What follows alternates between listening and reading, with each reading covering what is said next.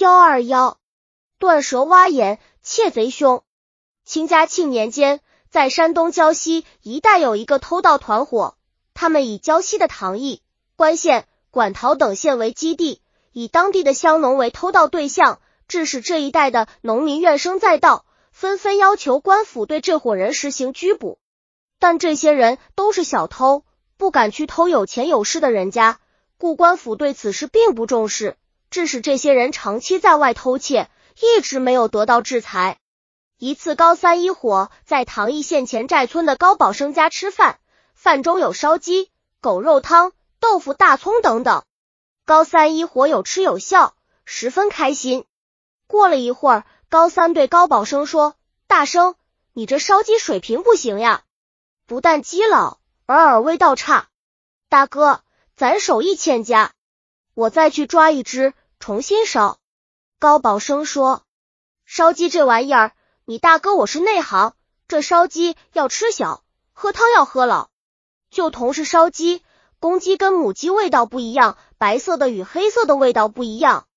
要说烧鸡，要吃咱山东的小黑鸡，你们知道吗？咱山东的小黑鸡只有母的，没有公的，这种鸡烧起来味道最香。高三吹嘘着，大哥，你们吃饭，我去抓鸡。高宝生要去。大生，你在这照顾伙计们，我去抓。你不知哪种鸡好。高三说着，便走入一村庄农户人家去抓鸡。高三在附近看了看，见有两家的鸡正在院中放着，但没有小黑鸡，不是白的，就是黄的。他转过一个弯，又来到另一家，这里的鸡在一个大石烂中关着，单面有两只较小的黑鸡。这种鸡正是烧着吃的好时候。高三进广院子，便拉栅栏门。这群鸡中有只大白公鸡，见有生人来到，先是叫，后向高三扑去，并用嘴狠狠的架高三。鸡的叫声惊动了这家主人。原来这农户正是唐邑县捕役崔世友家。崔世友放工假在家，再过两大就要回县府广。崔世友听见院中鸡叫的厉害，就走了出来。他见个中等身材的入。圆圆的脸，两片哈嘴，正在抓自己家的鸡，便冲上去将高三拿住。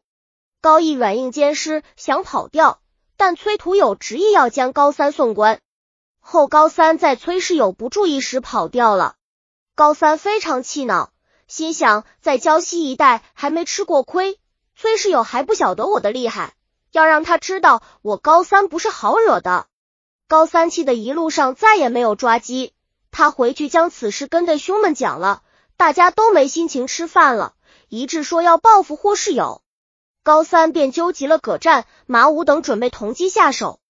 崔世友在家住了二日，公假到期，准备启程回县衙。崔世友家距县城三十余里，崔世友走了约二十余里，觉得有些累，便在一棵树下休息。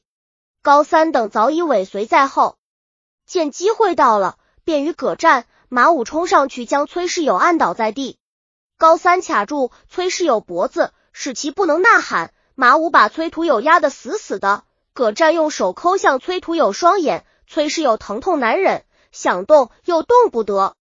这时崔土友的双眼已被葛战瞎。高三见崔世友还欲挣扎，就用刀把崔世友的舌头割掉了。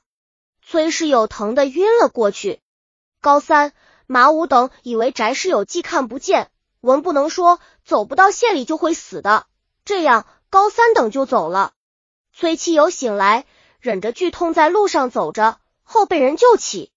人们根据崔友穿的衣服，知道他是县巡捕房，就将他送到县里。崔世友将事情的经过写好，报给了唐邑县府。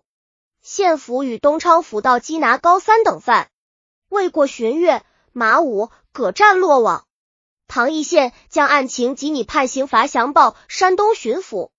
山东巡抚判葛战凶徒挖虾人眼罪，拟充军马武为从犯拟处徒刑，并行文转报刑部。刑部认为高三本系窃犯，应该拿。胆敢纠同葛战等将工人两眼挖瞎，并割其舌尖，须缉捕该犯照罪人店所捕人至堵吉利，处绞监后。葛战虽为从犯。但下手较重，青蛙催土有两眼，应发遣为奴。山东省立即将葛湛发配黑龙江为奴。不久，山东省捕获高三，据刑部批复，判处高三为绞监后。